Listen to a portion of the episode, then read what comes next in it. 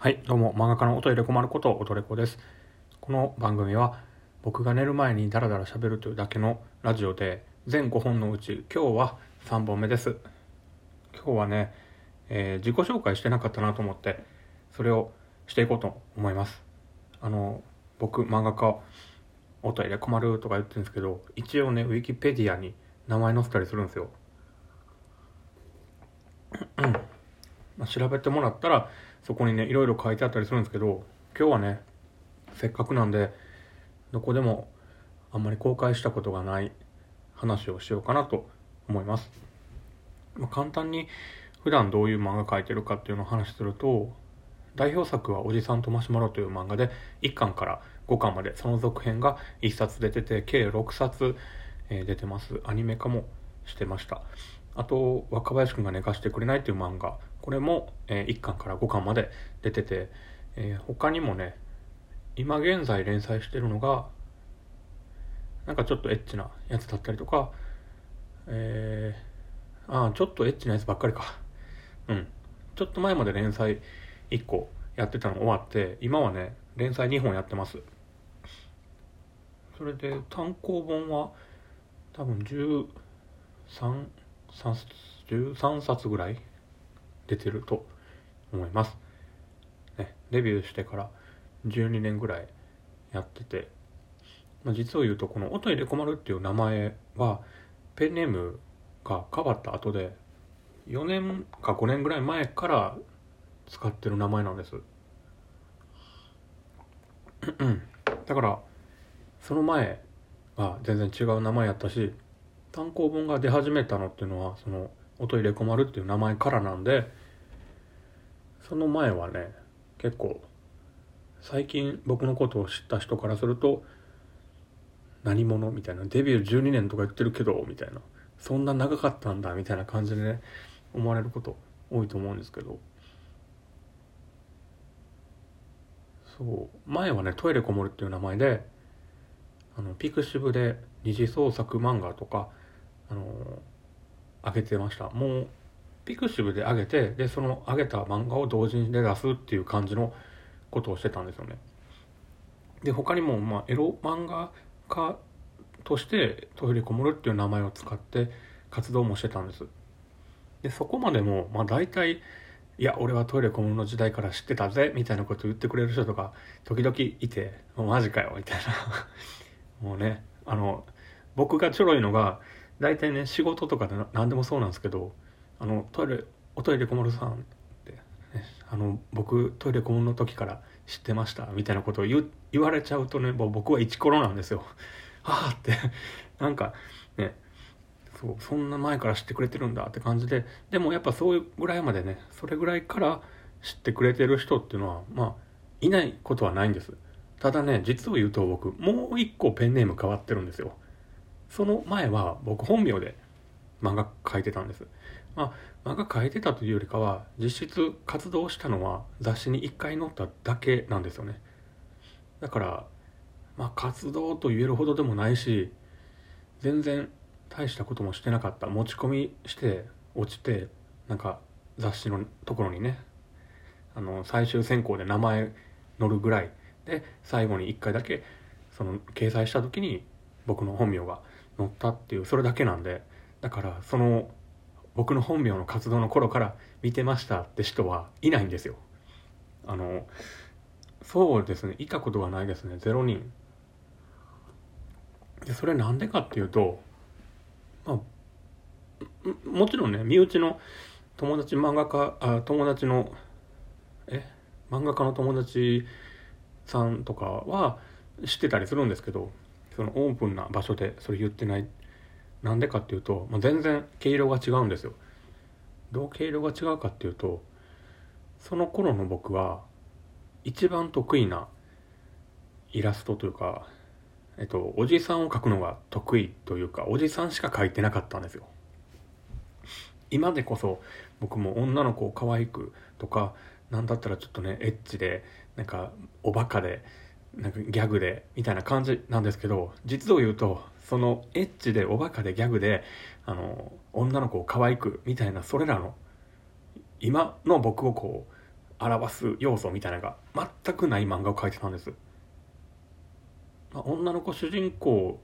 で書いたこととかもあるんですけどお話の内容自体はうーんまあ真面目系というかご存知かわからないんですけど小学館の「一期」っていう雑誌で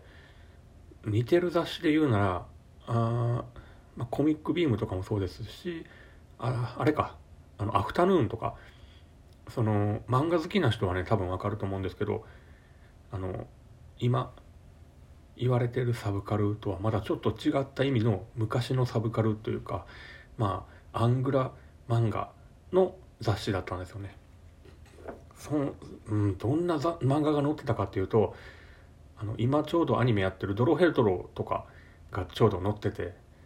あと他にもあの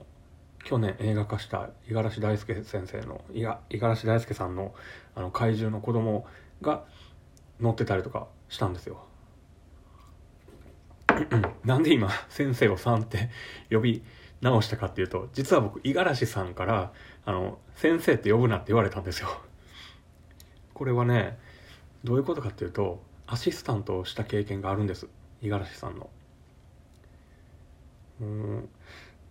なんかね話ちょっと飛んじゃうかもしれないですけど僕が小学館1期を目指して持ち込みしてた時初め持ち込み始めたのが多分19とか20歳ぐらいとかだったのかな。それで2年ぐらい持ち込んだりしてあれ？違うわ。21や。21で東京出てきて持ち込み始めてでデビューしたのが23の、えー、10月ぐらいだったから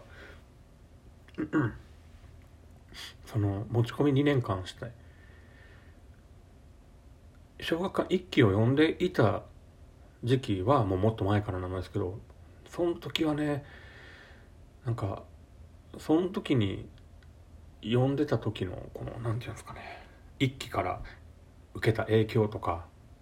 めちゃめちゃでかいしなんかもう本当に恥ずかしくなるぐらいピュアピュアな時だったんですよね。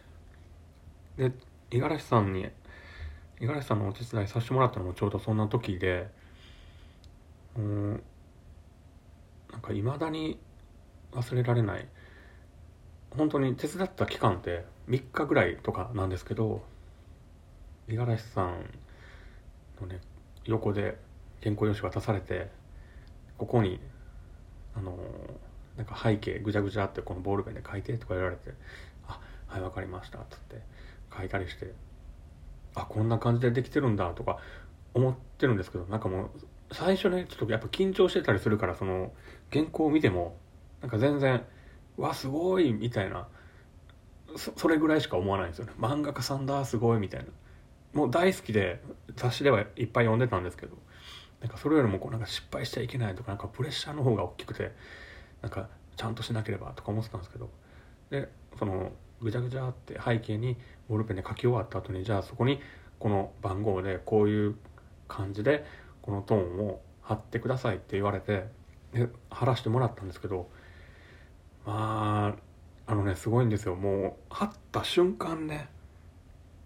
海の中のシーンだったんですけどその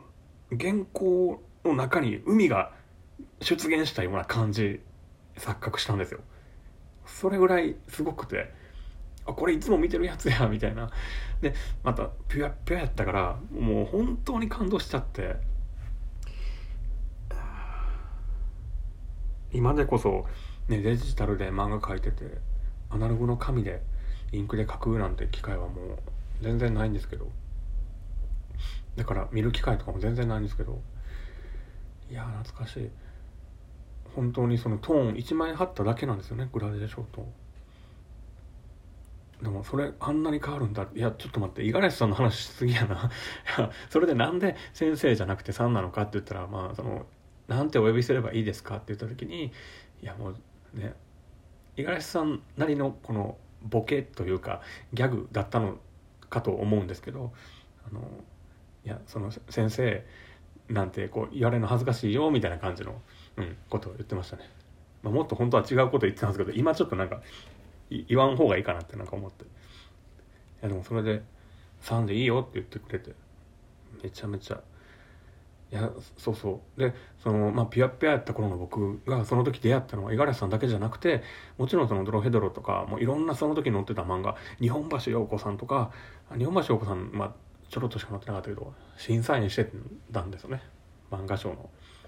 でそういう漫画家さんとか漫画作品ももちろんそうなんですけどあのー、持ち込み行って出会ったそこでのその編集さんとのやり取りもめちゃめちゃもう影響を受けていまだに、うん、心の中にものすごい残ってるものばっかりなんですよね。それはいいこともあれば悪いこともあったりして。いやーなんかでもこれ多分話し切られへんな。日本人を分けちゃおうかな。あのまあ嫌なことで言うと持ち込みのね時。あの僕そうだな。あれいつなんだろう二十歳21とかなのかな。一番初めに持ち込んだ時ですね。小学館入ってって。後々上まで通してもらえるようになるんですけど最初の方ってもう全然なんかまあ、素人なんで1階のなんかロビーみたいなところに通されて入館証とかもらえない感じのこう簡易的な打ち合わせで見てもらえたりするんですよね。でもその時はもうそんなそんなシステムとか知らないですけどもただただすごい場所だこれがあの小学館みたいな感じで思ったんですけどその時にその編集さんに言われたことがショックな。いやちょっとすいません。時間なくなっちゃいました。続きます。